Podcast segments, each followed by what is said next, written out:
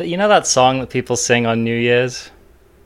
May all acquaintance be Yeah, yeah, yeah, yeah. forgot and never brought to mind.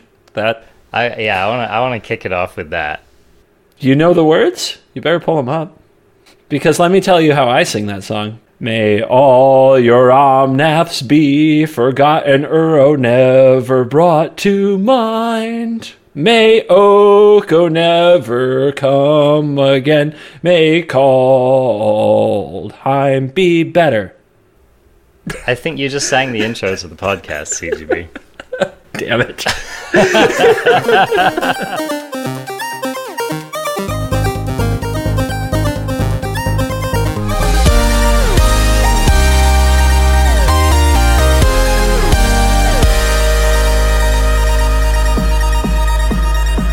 Welcome to the Arena Craft Podcast, where we audio bomb our co-hosts with blackmail. This is the best part of doing this, by the way, is that you get to blackmail your friends.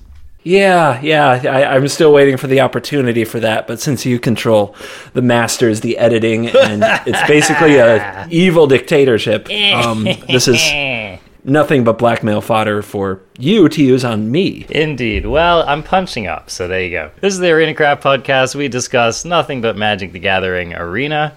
My name is Arjun. I'm one of your hosts. This is CGB in the other host seat.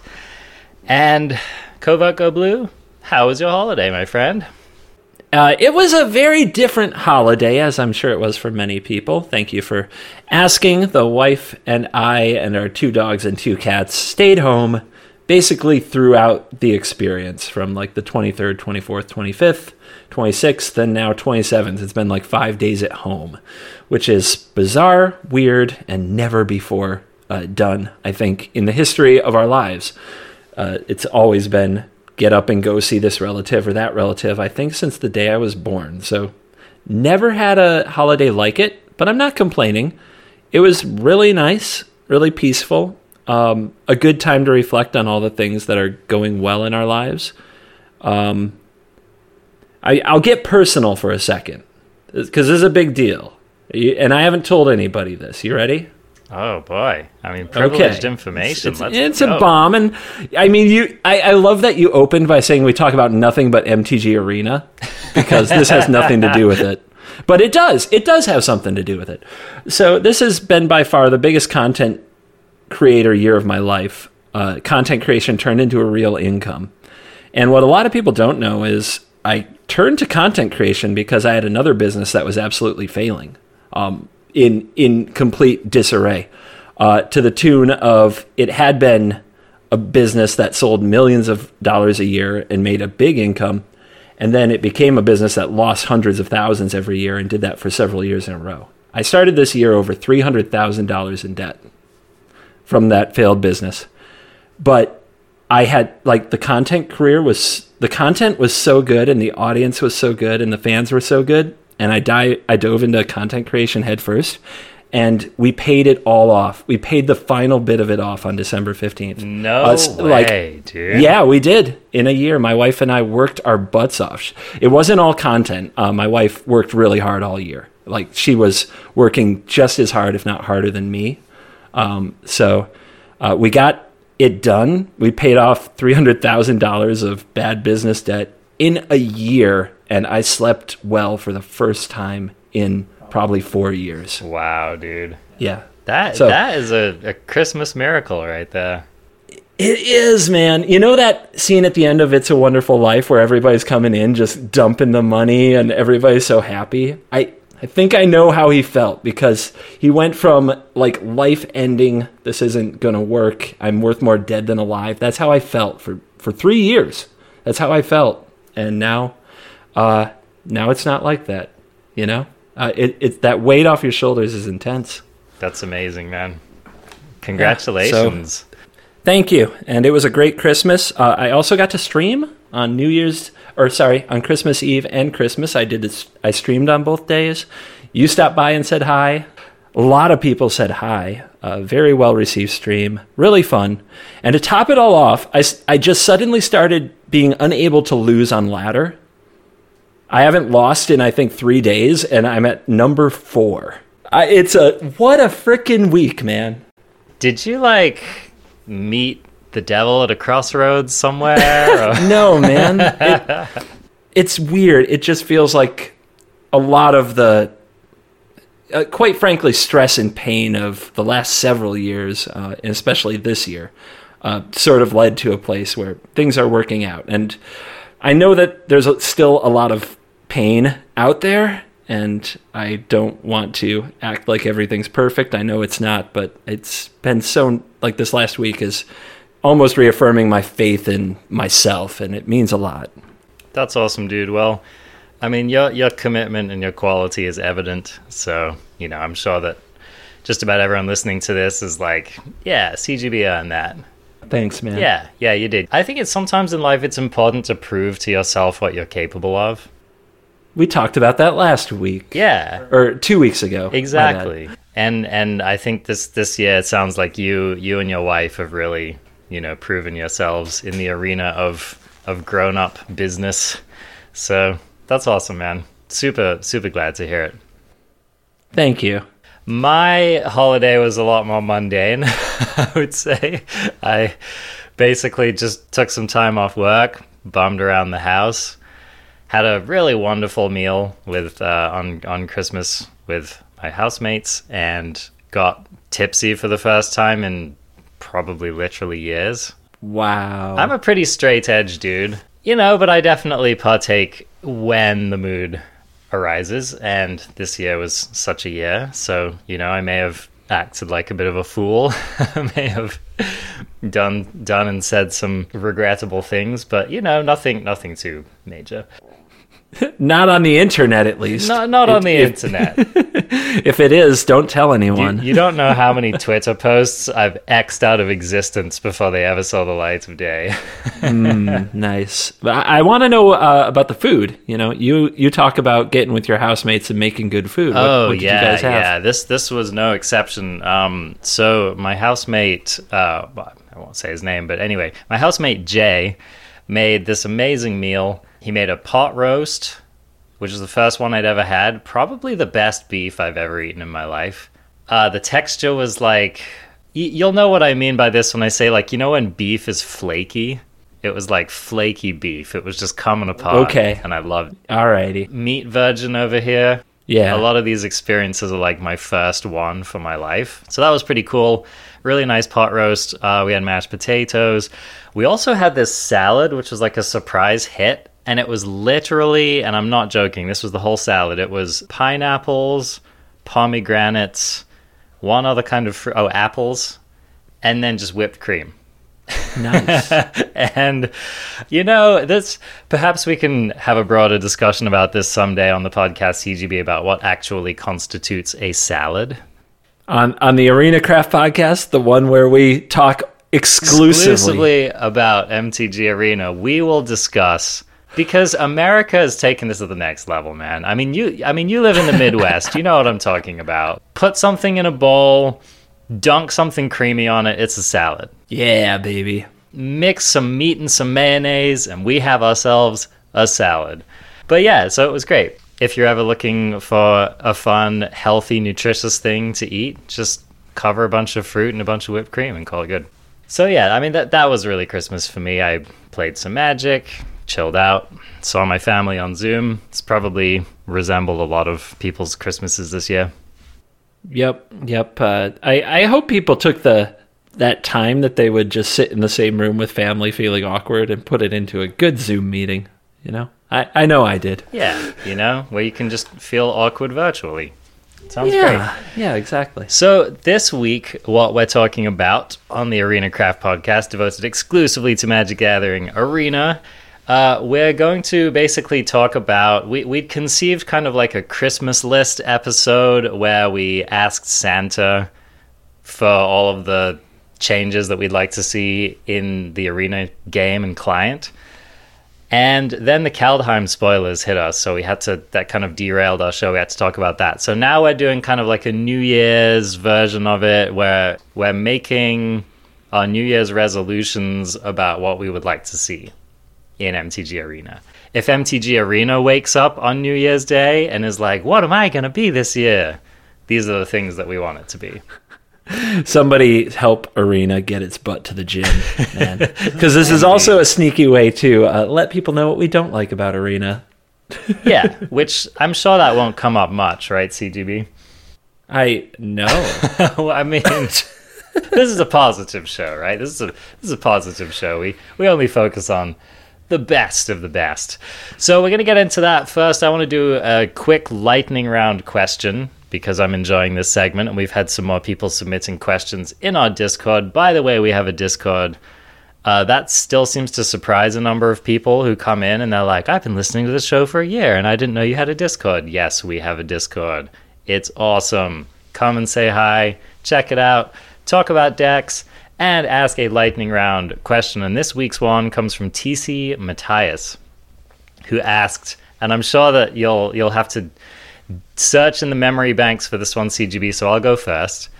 But Okay. TC Matthias asks, "What was the biggest comeback you had on a match?"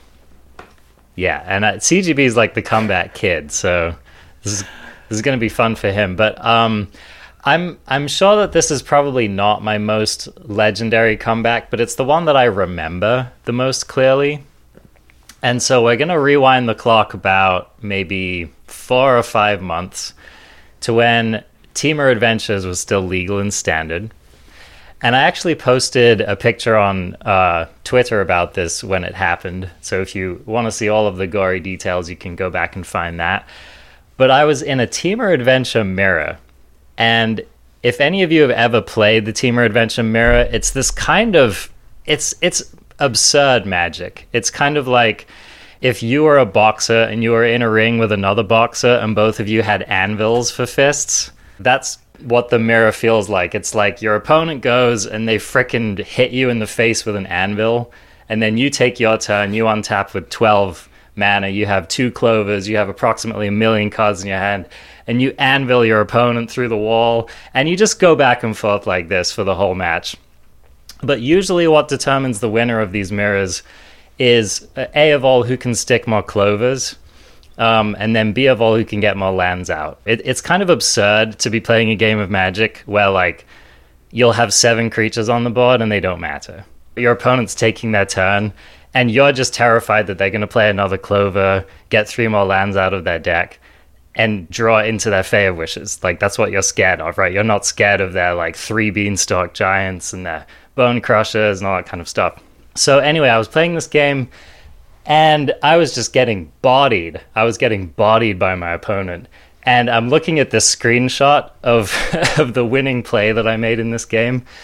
So my opponent's at 22 life. They have I'm not going to count all the lands, but it looks like about 18 lands on the battlefield, maybe even 20 lands on the battlefield. They have all four clovers in play. They also have a great henge. And then, if that wasn't good enough, let's look at the creatures. My opponent has 13, count them, 13 1 1 human tokens. They have a Lovestruck Beast, an Edgewall Innkeeper, a Beanstalk Giant, and at least one Brazen Borrower. And their, their hand is also stacked, right? They're at 22 life. Okay, now here's my side of the battlefield.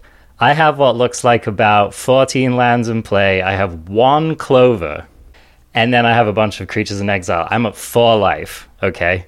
So my opponent was basically, it was the final turn of the game. My opponent has me lethal seven ways on the board. But I had the exact amount of mana that I needed, and I had one clover in play, and I was able to, in one turn, wish for fling and for the expansion explosion, and play my beanstalk giant and double fling my opponent to the face for 30 damage. And this tapped every last mana that I had, and I was able to lethal them for the win. So that was that was definitely one of my prouder moments. When you play a deck a lot and you're able to take down the mirror, especially when you're really outgunned, it just it feels good. You know, it feels like you've achieved some level of mastery with the deck. So anyway, that that was satisfying. What about you, CGB? It's almost unfair because I've, I spent years making content and I do so much of it with control decks and the control thing is to go down to a very low life total, low resources and then mount a comeback. And there have been I, I remember a game on stream where I was literally down 74 life to 1 and I can't. And they had like ten creatures on board, and I had nothing on board. And of course, that doesn't matter if you wrath the board, counter the next few spells, and just work your way through it. But yeah, I was down 74 life to one. So that comes to mind when you talk about the biggest comeback. If you mean by life total disparity, that's the biggest one I remember. Then there's just incredible odds. I, I can recall multiple games some of them like I remember one on YouTube against Sultai Control where I had an I won with an empty library, you know, things like that where I had to draw my last card, make a making a giant shark typhoon token and sneak through for lethal somehow. And then there's um, another one in the tournament I played this year against Preddy MTG where I did I had to win with zero cards in my library against rogues. And in like the larger comeback world, like this was the finals of a double elimination tournament with me from the losers bracket. I was down a game. So if I lose that game, the tournament is over. If I win that game, I still have to win again, and then I have to play another best of three and beat Preddy again to win that tournament.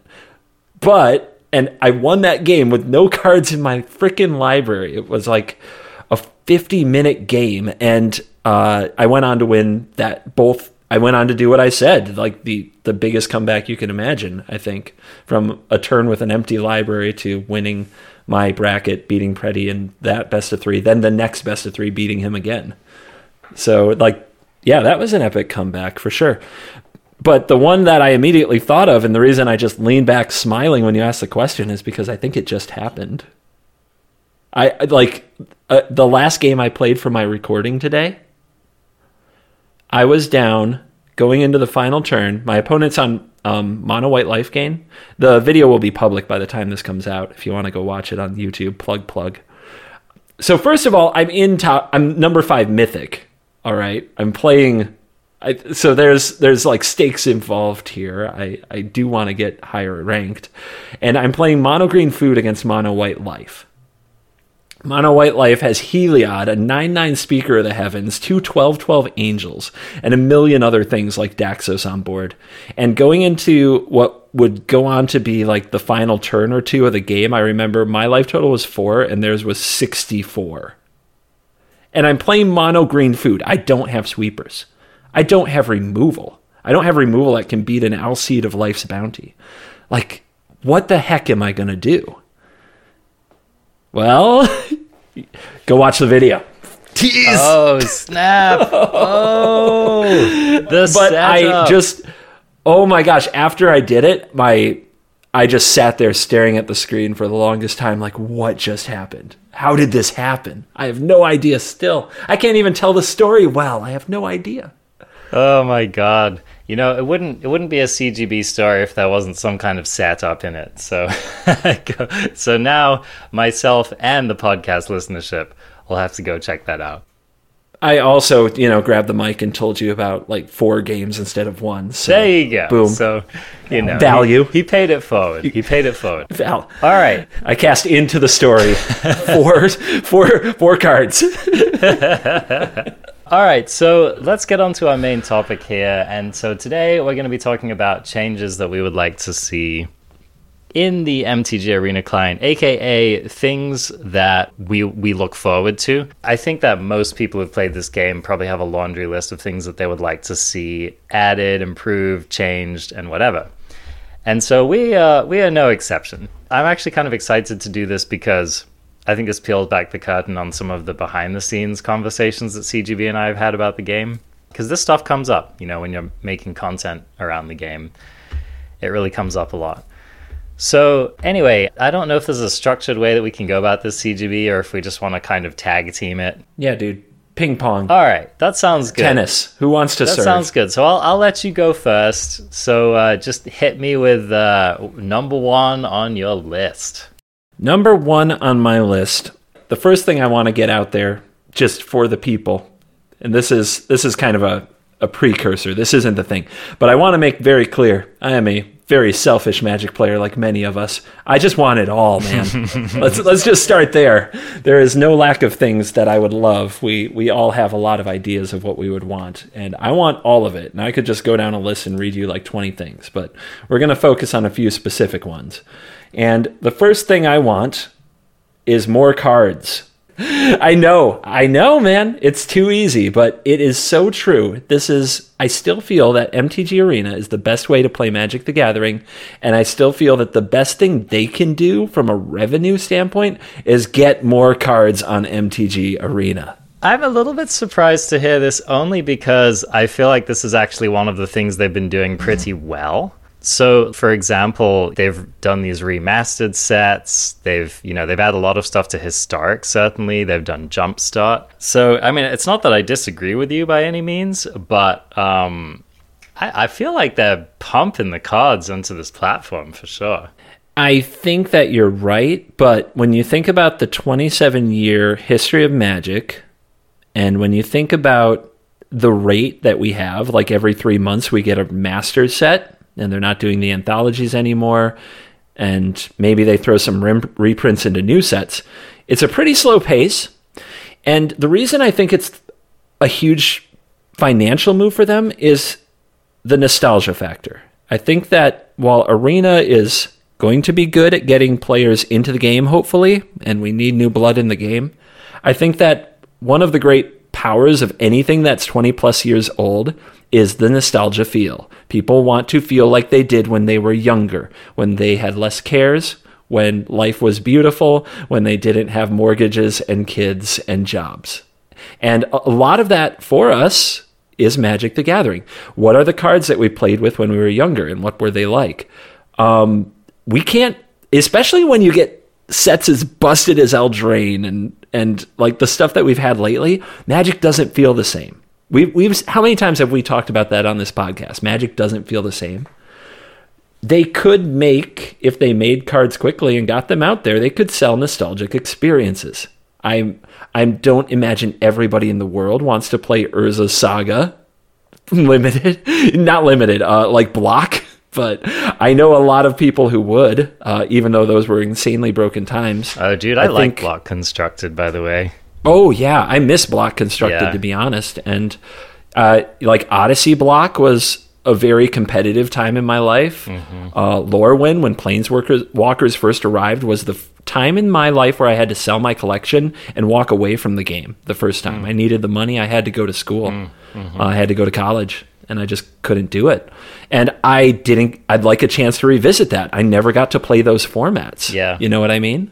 I, I've always regretted that just for anyone listening who's not familiar with the term block constructed basically refers to a format where you it's a constructed format 60 card decks etc but you're only allowed to play cards from a block so this was back when they were doing two or three set cycles and I, did they ever do block constructed with any single release sets did they ever do any core set m12 block constructed that you remember I every block I remember was either two sets or three okay. sets. Yeah. It would be it would be a pretty tough restriction to you know do constructed with just one set. I was just a huge fan of this. As you know, it's like CGB and I will weigh into that the M21 standard. I just think that restricting the field in a very major way allows for really interesting creative choices, and it also allows you to explore some of the themes of a set in constructed that you otherwise wouldn't have. So yeah, big fan for sure.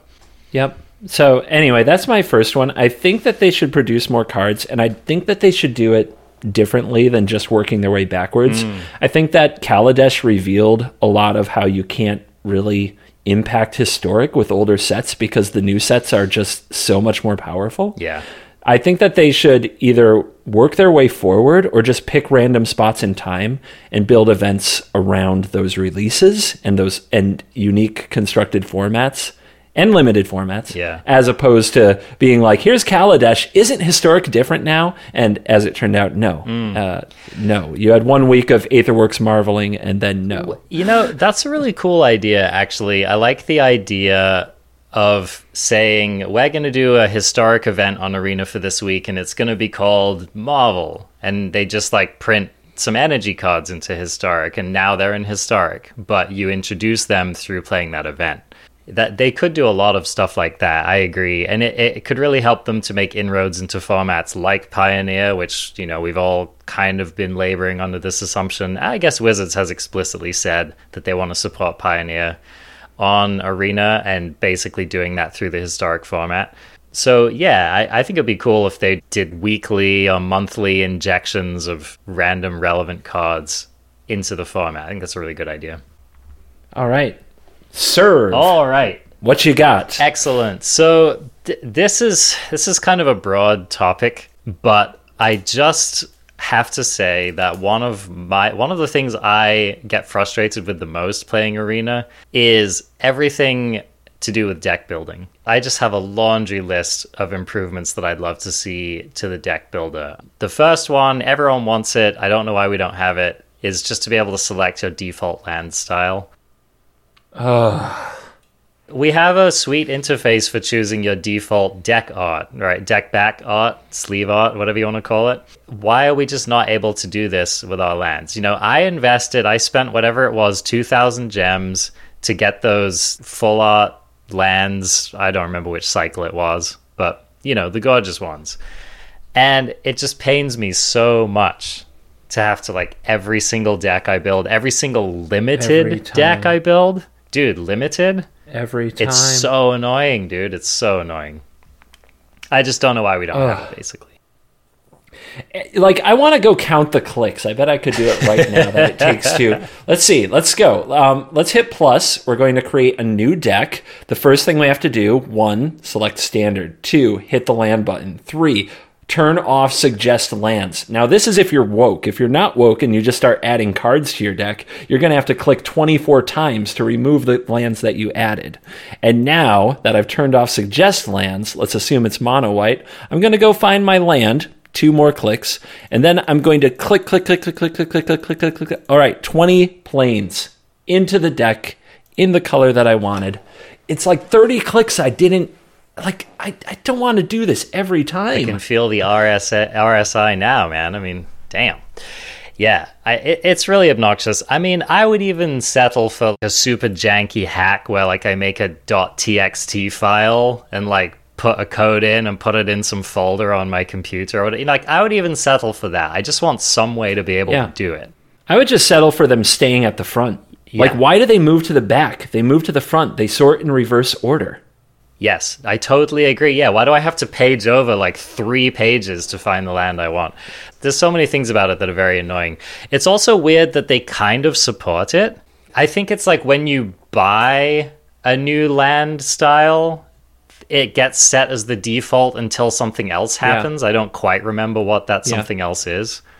Or you open, it's when you acquire a new card of that Got type. It. So it's when you open a new what they call a new land in like a new set. Yeah. Okay. Or the Bob Ross lands or anything that's a new printing. When you first acquire it, becomes the one that it goes to first by the suggested lands feature. So there's already like it's already coded to give you a default land. So the fact that you can't just choose it is so frustrating. The next thing that I want to be able to do is save different versions of a deck within that deck listing think about how it goes now. You have what 75 deck slots in Arena. Mm-hmm. Yep. People do this. They make iterations of the deck. They test things. They test sideboards, etc., etc. And so, if you're testing with a deck, you often need like up to 10 slots with it, or you know, or you're like, I want to try Gabe Nassif's version of this deck. I want to, you know, blah blah blah blah. It would be so cool to just be able to have like nested deck versions so that you could just, you know, switch between them on the fly. I would love to be able to do stuff like that.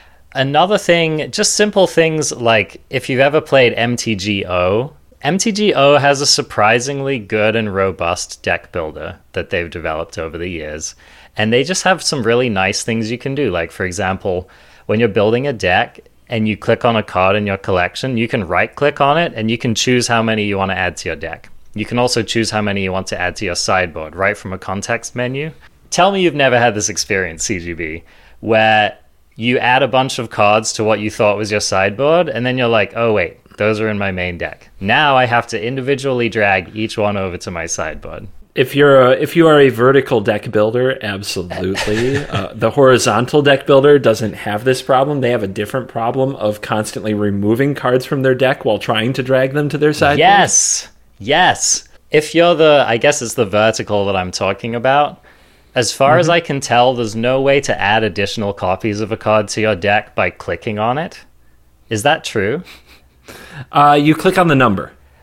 Okay, so maybe it's the horizontal one that I'm talking about. When when the deck is like On that one, clicking takes, takes it out. So Is- how yeah, do, yeah, so is yeah. that is there any way to add cards to your deck without searching them up and then like clicking on them? Yeah, yeah. You switch back to the um, vertical view, and then you click on And the then you number. can, yeah, or or in the horizontal Yeah, view, you yeah. have to actually search the card up Yep, and, and yep, click it that's from. Oh. your collection. It's so clunky, dude.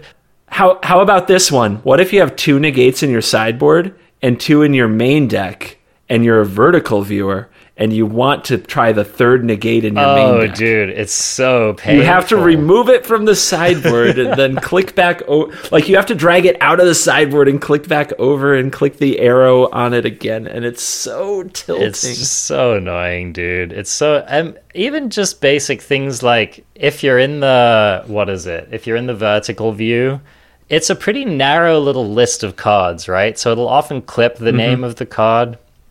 It would be nice to just be able to increase the size of that column a little bit sometimes. oh, come on now. All right, Increase the size of a column. What do you think this is? Windows 95? what do you think this is? Spreadsheet simulator? oh my gosh. Oh, I, I'm loving riffing on this. So I this is whale problems, but have you done much with cosmetics? Because this is very similar. I've only done a little bit with cosmetics, but I have. This is my main annoyance that I've had with cosmetics because I. Okay, I know that you're a Godzilla fan. That's great. No shade on Godzilla, but I hated all the Godzilla card styles. And I had this experience. So I felt like every week I'd load up my deck and I'd be like, dude, why is my Gemrazer the, the freaking Godzilla one? I want to change Uh-huh. it back. And then Yep. next week I'd load it up and I'd be like, dude, why is it the Godzilla one again? Like we already Yep. had this Yep. conversation. But anyway, tell me tell me what's going on with you in cosmetics. Well, in case it helps you, there is something in gameplay now to disable alternate hide alternate art styles Okay, that cool. works specifically for that. That is in settings that took a long time. It wasn't there for a long Yeah. time. So that might help you a little. What I was going to throw my little fit about, uh, what I was going to get on my soapbox about is that if you get a cosmetic, like it has a sorting order of what priority you think your cosmetic should be. So your cosmetic always starts in that place. And I'm going to use Bonecrusher Giant as my example. My Bonecrusher Giant, I played an event and I got the storybook frame for Bonecrusher Giant as a prize. I did not ask for this. I just played the event and this is what I won. N- I really hate the freaking storybook frame. Mm. I like just the cosmetic Bonecrusher Giant so much more.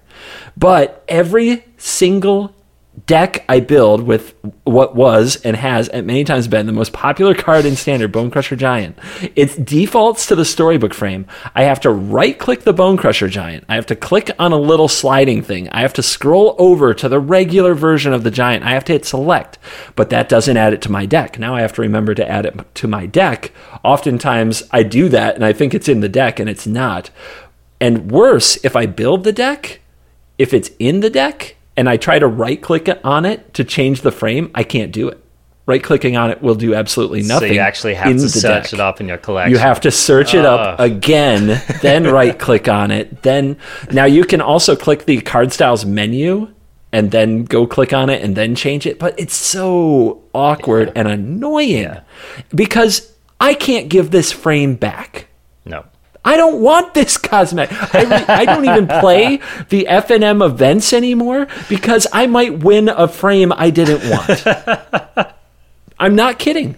Like this sounds minor. It is super annoying No. with popular cards. Dude, I'm so with you. And it actually harkens back to the lands thing. Like, can I give back these dumb basic lands? Because frankly, Yes. here's the thing, okay? It's annoying now. What's it going to be like in three years? I'm going to have literally 10 pages of every basic land. I, I don't want them. I just don't want them. Hold on, I'm, I'm I'm just doing the math for fun. I have, oh my god, I have 57 different islands right now. Oh my gosh, dude. I have chosen to own four. yeah.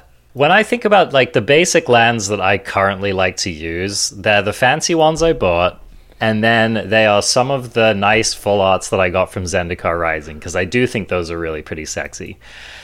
The Yes. the rest of them I could not care less, dude. They're, it's literally my brain doesn't even have space for them. I don't see them. All I just see is this undifferentiated wall of blue or this undifferentiated wall of green.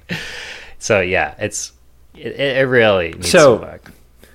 This is something that was on my list, and I think it segues well. Do you have anything to wrap up uh, this deck? These deck yeah, building. just this is one that doesn't take much discussion. I just want for the importing and exporting to work better. Um, I'm so tired. This is what I have to do. If I'm importing a deck and anything's wrong with it, I get this little error message that's like, you can't import that, you know, uh, whatever, card not recognized, right? And then I have to like paste it into a text file, erase that line, and then try to import it again. Why couldn't Arena just say, we didn't recognize this card, so we didn't import that line? We skipped the line. It's like simple stuff, dude. I don't, I just don't get it. Again, I just don't get it. I love highlighting things like this on my streams. You can go to the official Magic the Gathering website. You can pull up deck lists from Zendikar Rising Championship, and you can go hit the arena like export button, And it doesn't and it just does nothing. I mean, it's, it's, I mean, CGB. It is the year 2020, right? I. We- it's hard out there, you know. It's hard to do things, but like some things should We work. live. We Uh, live in the future. We literally live in the future. All right. And there are people who are going to say we're just complaining that this is hard work, and I'm I not mean I don't mean to put the programmers down, but there are examples of places where this work in games that are not Magic, that are much smaller than Magic. I I challenge you guys to go give a honest try and review to the game Shadowverse, which is a much smaller game, but is in the TCG space. You know, there's a lot of fan service anime girls. I'm not talking about that, but just like try the client, download it onto your iPad and just play around in it. You can browse decks that recently 5 0'd online tournament events and import them and craft them if you want to, all within the client without tabbing away on your iPad. On your iPad, you can watch replays of every game you have played on ladder on your iPad. Oh, wh- what I would give to have that functionality. Oh, yep. baby. Uh, so just just as an example, and you can play an AI that is not a total moron. oh yeah, that would be amazing too. That would be so amazing. um anyway i just wanted to throw that Yeah. in there that like when i when i when i complain about this i'm comparing it to something by a much To, to what? a game that has a much smaller development company, perhaps. I, i'm not sure i don't know a lot about Cygames but i know they're not hasbro yeah.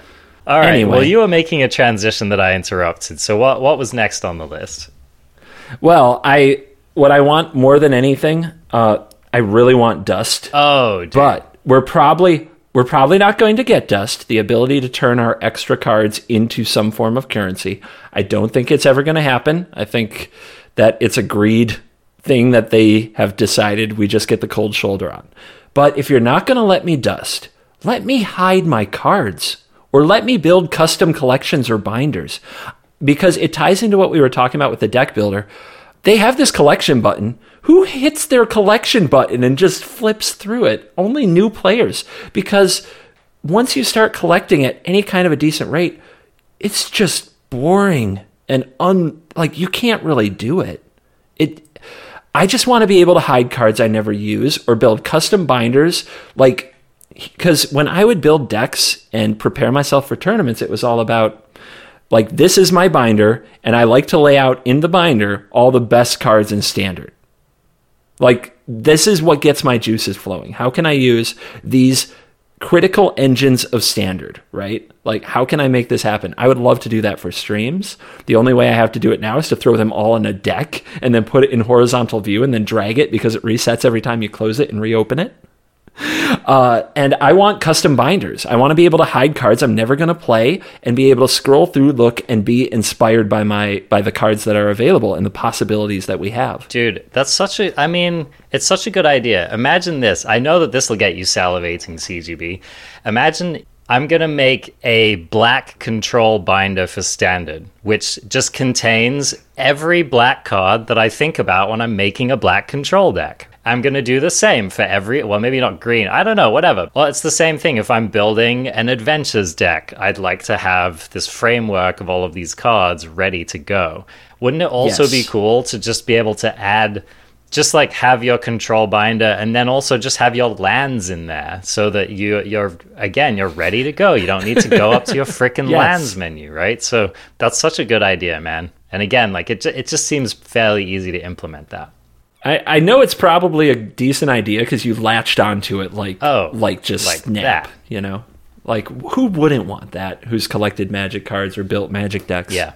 And again, you know, I'm not, this isn't let's compare Arena to MTGO, but MTGO does have that feature. And again, I just think that it speaks to them having been around for long enough and they've just encountered this stuff and they've implemented it. And it's actually, it makes me appreciate that software a bit more and having this conversation because there are many ways it's matured over the years to include these features and they are really good once you have them, it's kind of rough to go back to not having them.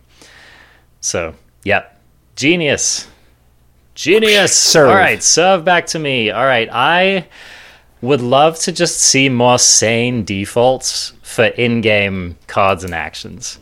Classic example, you had this in your video, CGB. I was just watching where you cast Shatterskull Smashing, and you were like, "Oh my god." The defaults actually work this time. You didn't have to adjust the damage levels. I feel like this is just 101. Like, if I cast Shatterskull Smashing for five, I want for it to default to dealing three damage to the three toughness creature and two damage to the two toughness creature. I just like I don't think it's that hard to do. Some of the cards do have good defaults. I, I can't think of another example. There are some like X spells with multiple targets that I've seen that seem to work correctly.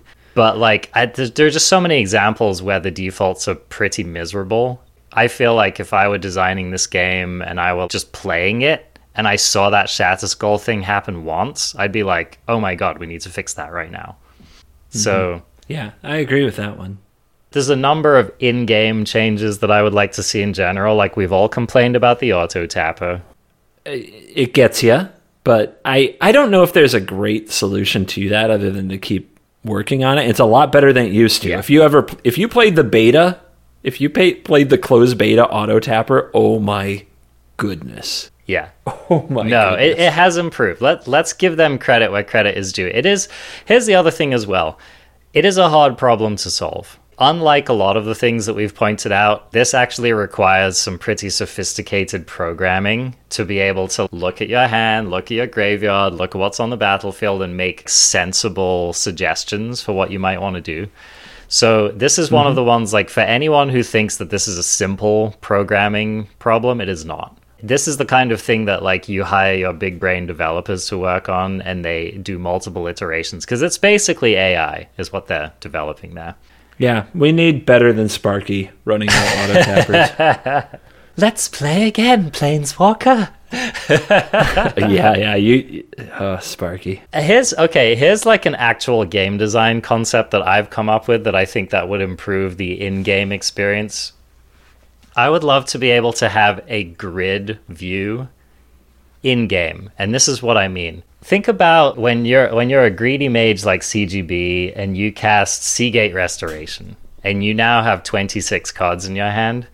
I would love it if for your graveyard view, for your hand view, maybe for you know even your uh, exile view, I see where you're if there was just this, a little yes. toggle button where you could go from the you know whatever they have currently to just grid and it would just lay the cards out in a grid at whatever zoom level encompassed them all and if you could just easily toggle between the two because i've had times like uh, i remember when i was a Planewide Celebration gamer I've roped out several times casting that card because, first of all, you have to tank about which modes you want to choose, and then you have to actually find the cards you're getting back from your graveyard, and you have to click on them properly. And, you know, whoops, I clicked on the wrong ones, and now you're scrolling through your graveyard trying to figure out which one to unclick on, and then so you can click on the other. You know what I mean? And so I think that if you were able to toggle a grid view and have them all laid out on the screen in front of you, I think that would make that kind of stuff a lot easier. I haven't heard that one, but it would solve a lot. I, I like it a lot. Yeah, here's another example attackers and blockers. How many times have you lost a game or won a game versus your opponent because there were just too many attackers and blockers and you couldn't see everything clearly? And I think, again, if you were able to like grid view it out, it would be pretty awesome. Control mage, not a problem. not, not something CGB deals with. Oh my gosh. No, no, that's not true. I have definitely played games where we both amassed basically infinite battlefields, and I was just waiting to try to be the one who hit the attack button because I knew my opponent could never declare blocks in time. Yeah. So I just had to make sure I was the one who got the attack off. Dude, losing because you timed out declaring blockers, especially when you were actually doing the work of declaring the blockers and not just tanking about it, feels pretty bad. I don't know. I felt big brain winning that way. I got to tell you. I just like this person is roping every single turn. There's over 500 permanents on this battlefield. If I attack, they'll never get their blocks done. And sure enough, I hit the attack button. After two timeouts of roping, they start declaring blockers. I'm like, I'm just going to go get a sandwich. And by the time I get back, victory. I mean, that's that is the most CGB way to win like an aggro mirror. I was streaming it. Love it. yeah, that I, I I got up and left while streaming. I was like, guys, I'll be back. Diabolical. Have fun. All right, back back to you, buddy. What would you like to see? I believe that MTG Arena is positioned as a competitive product. I think that the focus on standard and now the push to make historic competitive is what's going on there. Because of that, I don't think what I'm going to suggest is going to happen. But I think that the long term Wizards philosophy or strategy is that Commander is their paper product of focus, and their competitive product of focus is standard on MTG Arena. That's the way it feels.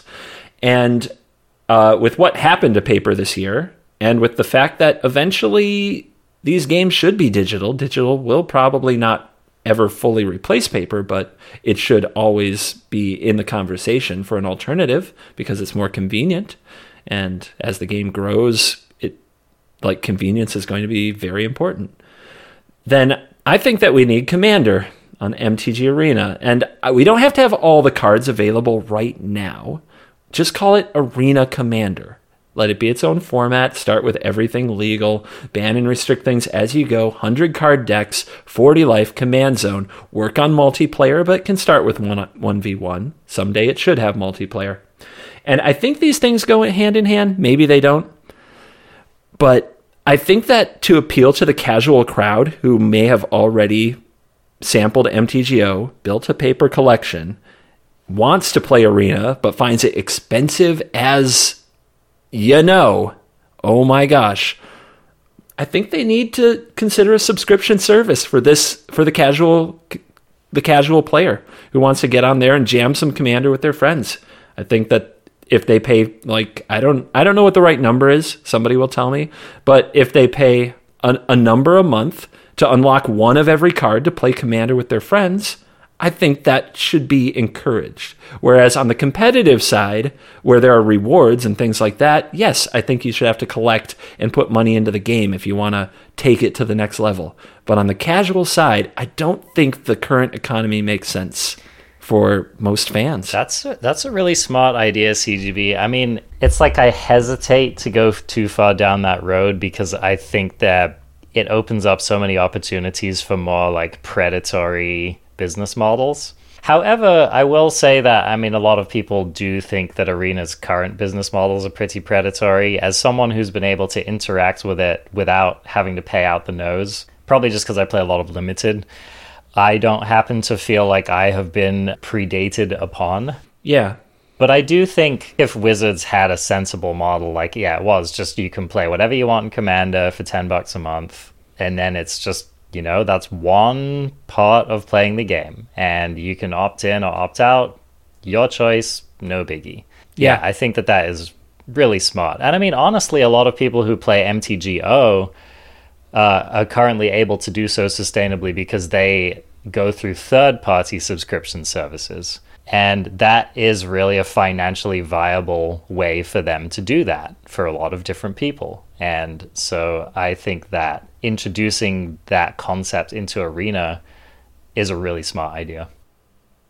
And again, I want to stress for the people out there who might be throwing their uh, podcast their podcast player of choice, their iPhone against a wall, that I'm talking about the very casual player, not the daily per, not the person who's going to be here every day doing their dailies. I know that like for me, that's never a problem. I'm always going to get my like you know some five wins a day and complete my quests because I play every day and a lot of us do. If you listen to this podcast, you probably do.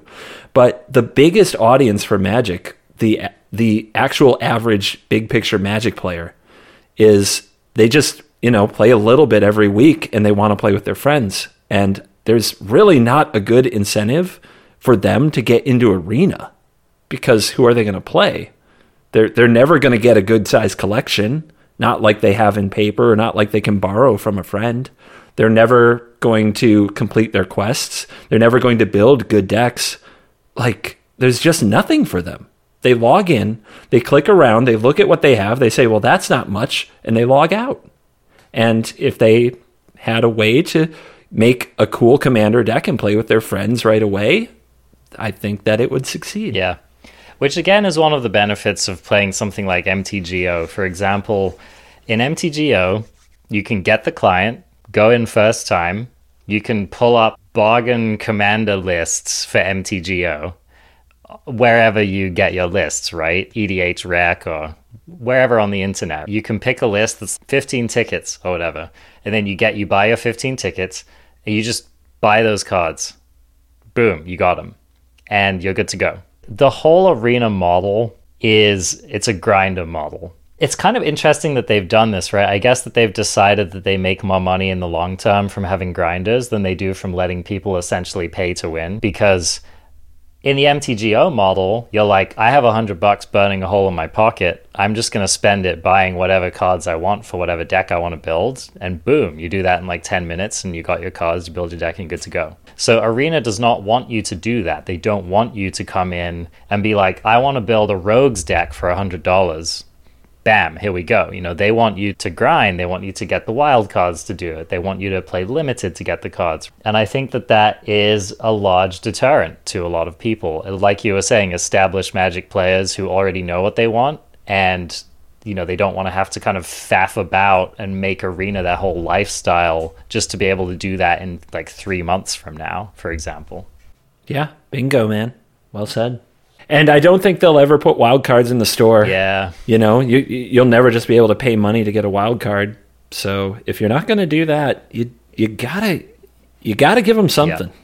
There's a lot of casuals who look at a, arena like this isn't this is not my product, and that's in my like everything that we've heard from Wizards and their behavior and everything that people say says the casual market is the big market. Yeah. yeah. Or, you know, on the extreme other end of the spectrum, we have world champion Paulo Vitor Damo who posted on Twitter a while back something to the effect of, I want to get into historic. OMG, how do I do that? And then, you know, various people responding to him being like, I've got bad news for you, Paulo. and, you know, you have like the literal world champion, one of the best players ever, logs onto Arena, wants to play a format, doesn't want to have to spend the next four months grinding it out. Paulo might be willing to just drop 500 or 1,000 US dollars to just boom, buy his way into some historic decks. Can't do that. I mean, that's a serious indictment of your economic model. Yeah. You have to go buy gems. You have to use those gems to buy bundles of packs. You have to click the open packs button as many times as is necessary until the little lotus thingy goes up to the number you want. Then you craft what you need. Excellent point, CGB, and that definitely gets at some of the more structural aspects of the way the game is designed. And I'm sure that WotC has spent thousands of hours discussing this very thing. I love your faith. On another note here, this has been brought up many, many times before, but I just want to be able to do draft pods with my friends. There's third party software that does it, but I want to be able to do it in client again, it's just another, it's easy money for Arena. And I can understand why something like this might not exist because I think it's it's a pretty substantial investment of development to like get the GUI together and get the programming together and work out all the kinks. So, you know, I can understand why something like this hasn't been implemented. I wouldn't put this at the top of my list. I think there are a lot of other things that are probably take a lot less time and have a higher uh, EV for wizards to focus on. But I would really love to see that eventually. Okay. Yeah, I, I'm into it. Why not? On, on, on kind of a related, like minor note, and this is the last thing on my list, so this is my final volley. Um, I'll, I want to throw in that I, I have two monitors and a pretty good setup. I think that what I'm about to suggest would help people on mobile and people on regular computer setups much more than myself, much more than the power users. And I want to be able to do more magic related stuff from within MTG Arena.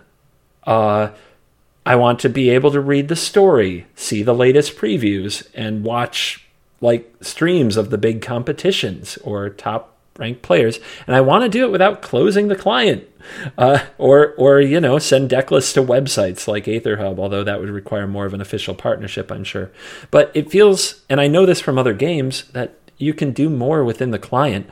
And it seems to me like I I have to I play my games and then I just want to, I have to close the client to do almost anything else. And it's all MTG related. Like all the things I'm doing is more stuff about magic. Um, but I, I have to close the client to get to them. And it's kind of frustrating. It feels like there are, they've, they've put some links on the front page, right? Uh, but like latest deck list that is on the front page right now i'm looking right at it find the next deck by checking out these mtg uh, arena deck list. I click on it. Here comes Chrome. I can't see it. It's behind. Like if, if I weren't paying attention to my start bar, I'd think nothing happened whatsoever. You know, and and uh, I think that we could spend more quality time in the client instead of just grinding in the client. I, would like to do story stuff. I'd like to be able to watch. I I'd like to yeah. I, I think like it could like the trailer for the next set, for example. Why yeah. not? Why not? What was really jumping out to me when you were talking was that how do you even know that these resources exist? As a streamer, I can tell you, I have to answer this question every day. When I say today I am showing we are playing Paulo Vitor Damo list from the latest Zendikar Rising Championship, which I was really excited about. What? What's the Zendikar Rising Championship? Where is this deck list? Who's Paulo Vitor Damo da Rosa? How like all this stuff? It should be if if if it's important, it should probably be in the client. Like you want people into this scene. We talked about this being a competitive product. Like this is their esports product. A lot of their users have no idea what their competitive endeavors are like. You've just got to be one of those hip kids who's willing to go and find the Reddit Spikes subreddit or any of the podcasts related to the show or you know MTG Melee, right? Like how many casual Magic Arena players know about MTG Melee? I'm sure a surprisingly low number of people. I mean, I even remember before I became a Magic content creator and I was taking in other people's content, you know, podcasts, especially watching Twitch streamers and stuff like that. And they would have these deck lists and these stats and whatever. And it felt like black magic. Where are these people getting this mm-hmm. stuff? It felt like this kind of like the, this cool kids club of, of magic players and now i hey hey hey that's my oh, thing okay all right sorry sorry to sorry to step on your step in your territory right and yeah, and it wasn't until I followed a bunch of people on Magic Twitter and I watched a bunch of streamers and I listened to a bunch of podcasts and I actually started creating my own list of resources that I, I built that catalog myself just from research from whatever. And it was it took a long time. And some of these resources I would have loved to have known about them like years ago. And I just literally didn't stumble upon whoever suggested it. That would actually might be a cool episode for us to do CGB where we just talk about like the various resources that we consult for magic. Great yeah. idea. Yeah.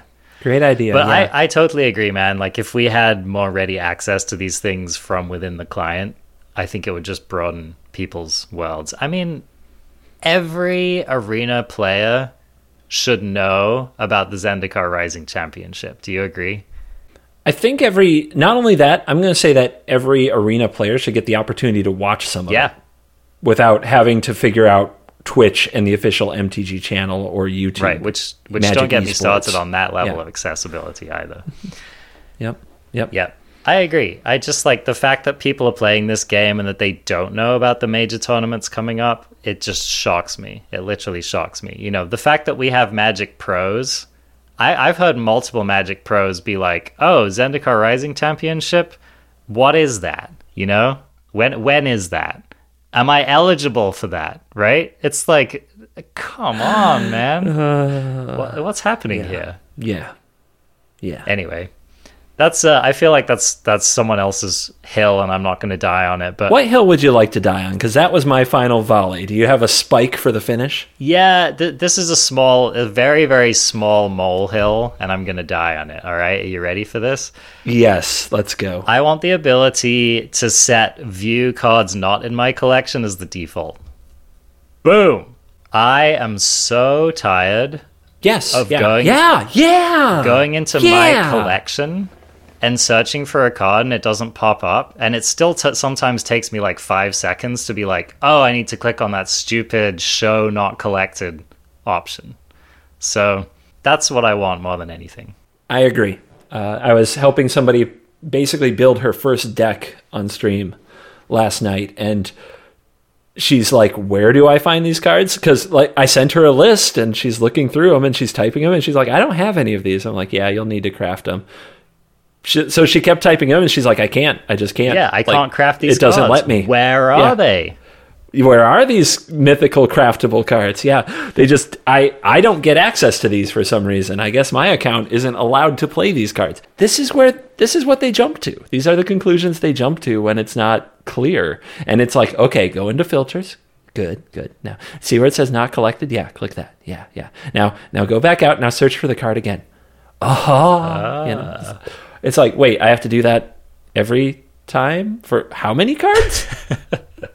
every time all right what about you cgb what's what's your thing of choice here So if I had to choose one, is that what you're asking me? just just the the hill you're going to die on the hill I would die on. Uh just I just want to be able to hide cards I don't want to use. We're coming in onto like three years of arena. By the end of 2021, I don't want to have a whole page of befuddle. Yeah Man, oh my god That, that's what I don't want. Ugh. I don't want a whole page of different, uh, not even different, different printings, but same artwork befuddle. That's what I don't want. it is a problem that needs to be solved and they're going to have to figure out how they're going to do it I think a good way to put it is this. Because I, I learned this in my online retail life. Like, there are people who browse Amazon and there are people who search Amazon, right? And it's like 60% search, 40% browse. People who will click through the menus, and there are people who just type in what they want, right? And on Arena, I don't like if you have a collection of any reasonable size, you cannot browse. yeah you're right It's not an option. It will take forever. Your eyes will glaze over. You'll be bored by page three. It doesn't help that it starts with white. I'll, I'll tell. I'll give you that right now. the most boring color. Uh, but I mean, you cannot browse if you're building a deck. It takes forever. It's boring. It's not an experience. And if you could hide or build custom binders, like I talked about, that's the hill I would die on, right there. Yep, love it. And with that, we are going to conclude this wonderful New Year's episode of the Arena Craft podcast. And thank you so much for listening to our gripes. And I'm sure that you all have a million thoughts about all of this stuff. And so we would love to hear those. You can put them in the Discord. You can go onto our YouTube channel and leave them in the comments for this episode. You can, you can go on Twitter and tag Wizards of the Coast with this episode. I'm sure they'd love it. Oh yeah. Or you can hop into CGB's Twitch chat and uh, pester him about it. Hell yeah. Which is just like every day of his life. So what's new, right? Let's go. Uh, so yeah, speaking of that, you can find CGB on Twitch most weeks. He's on YouTube as well, so go go check out his amazing content. He's been putting out some cool holiday themed videos, which I've been enjoying watching myself. And uh, yeah, you can find Arena Craft Podcast. We're also on Twitter. We're also on YouTube. Like I said, we're on Spotify. We have a Discord. Did I mention we have a Discord? We have a Discord. So go and Post a question. You might get it answered. You might Who get it answered. I mean, it, it happens. Things happen. And uh, you can find the link for that in the show notes if you're wondering. Here's another thing a lot of people don't, a lot of podcast listeners don't seem to be aware that there's actually a place called the show notes where there is additional information. Go check that out. It can be eye opening. Sometimes we have deck lists there, sometimes we have links to external resources that we talk about it just like Arena's not publishing their outside uh, info, I'm I'm trying to get your attention to this valuable resource here. And is that at arenacraftpodcast.com? You can find them there. You you should be able to find the show notes in whatever you know whatever format you're listening to this currently. There should be access to the show notes, and if there are not, write to complain because that is a travesty. Grab your phone, touch the screen, push the little dot dots, l- read every single option. Maybe there's something there somewhere. It's hidden there, right? So th- this is what we're doing: is we're inspiring revolutionary action with this week's episode, and that will cover it. And we will look forward to bringing you the next week's content in this wonderful new year of 2021. Take care, CGB. Happy New Year, everybody.